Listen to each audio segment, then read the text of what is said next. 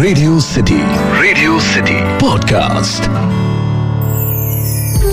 Radio City पर कहानी पौराणिक भारत की।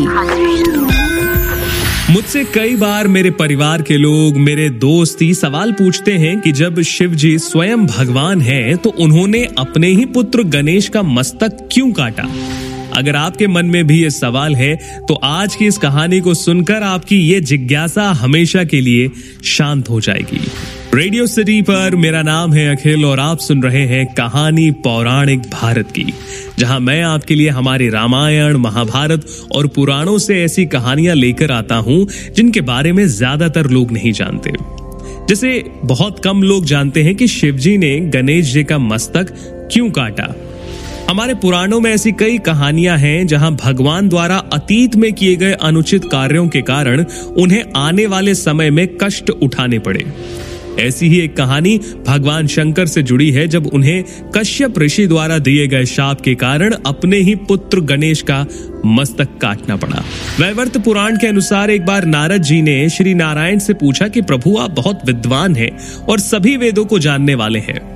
मैं आपसे जानना चाहता हूँ कि भगवान शंकर सभी परेशानियों को दूर करने वाले माने जाते हैं। उन्होंने क्यों अपने ही पुत्र गणेश के मस्तक को काट दिया? ये सुनकर श्री नारायण ने कहा कि नारद एक समय की बात है। शंकर ने माली और सुमाली को मारने वाले सूर्य पर बड़े क्रोध में त्रिशूल से प्रहार किया। सूर्य भी शिव के समान तेजस्वी और शक्तिशाली था। इसलिए त्रिशूल की चोट से सूर्य की चेतना नष्ट हो गई। वह तुरंत रथ से गिर पड़ा। जब कश्यप जी ने देखा कि मेरा पुत्र मरने की अवस्था में है, तब वे उसे छाती से लगाकर फूट फूट कर विलाप करने लगे। उस समय सारे देवताओं में हाहाकार मच गया। वे सभी भयभीत होकर ज़ोर ज़ोर से रोने लगे। अंधकार छा जाने से सारे जगत में अंधेरा हो गया। तब ब्रह्मा के पौत्र तपस्वी कश्यप ने शिवजी को श्राप दिया वे बोले, जैसे आज तुम्हारे प्रहार के कारण मेरे पुत्र का यह हाल हो रहा है, ठीक वैसे ही तुम्हारे पुत्र पर भी होगा। तुम्हारे पुत्र का मस्तक कट कर गिर जाएगा। ये सुनकर भोलेनाथ का क्रोध शांत हो गया। उन्होंने सूर्य को फिर से जीवित कर दिया। सूर्य कश्यप जी के सामने खड़े हो गए। जब उन्हें कश्यप जी के श्राप के बारे में पता चला तो उन्होंने सभी का त्याग करने का निर्णय लिया। ये सुनकर देवताओं की प्रेरणा से भगवान ब्रह्मा सूर्य के पास पहुँचे और उन्हें उनके काम पर नियुक्त किया। ब्रह्मा, शिव और कश्यप आनंद से सूर्य को आशीर्वाद देकर अपने अपने भवन चले गए। इधर सूर्य भी अपने राशि पर आरूढ़ हुए। इसके बाद माली सुमाली को सफ़ेद कौड़ हो गया, जिससे उनका प्रभाव तुरंत नष्ट हो गया। तब स्वयं ब्रह्मा ने उन दोनों से कहा, सूर्य के कोप से तुम दोनों का तेज खत्म हो गया है। तुम्हारा शरीर खराब हो रहा है। तुम सूर्य की आराधना करो।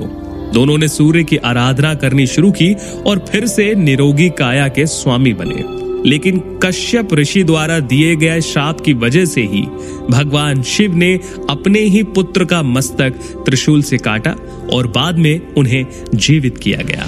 तो यही वो कहानी है जिसको बहुत सारे लोग जानना चाहते थे कि आखिर क्यों शिवजी ने अपने ही पुत्र गणेश का मस्तक काटा और इसका कारण था कश्यप ऋषि द्वारा दिया गया श्राप। आपको हमारी आज की ये कहानी कैसी लगी, मुझे ज़रूर बताइए। मुझे ईमेल लिखिए podcast at my Radio City dot com पर। अगर आप मुझसे कोई कहानी सुनना चाहें तो भी मुझे बताइए podcast at my Radio City dot com पर। फ़िलहाल के लिए रेडियो सिटी पर इतना ही। आप सुन रहे थे कहानी पौराणिक भारत की अखिल के साथ। रग रग में दौड़े सिटी। रेडियो सिटी पर। कहानी पौराणिक भारत की।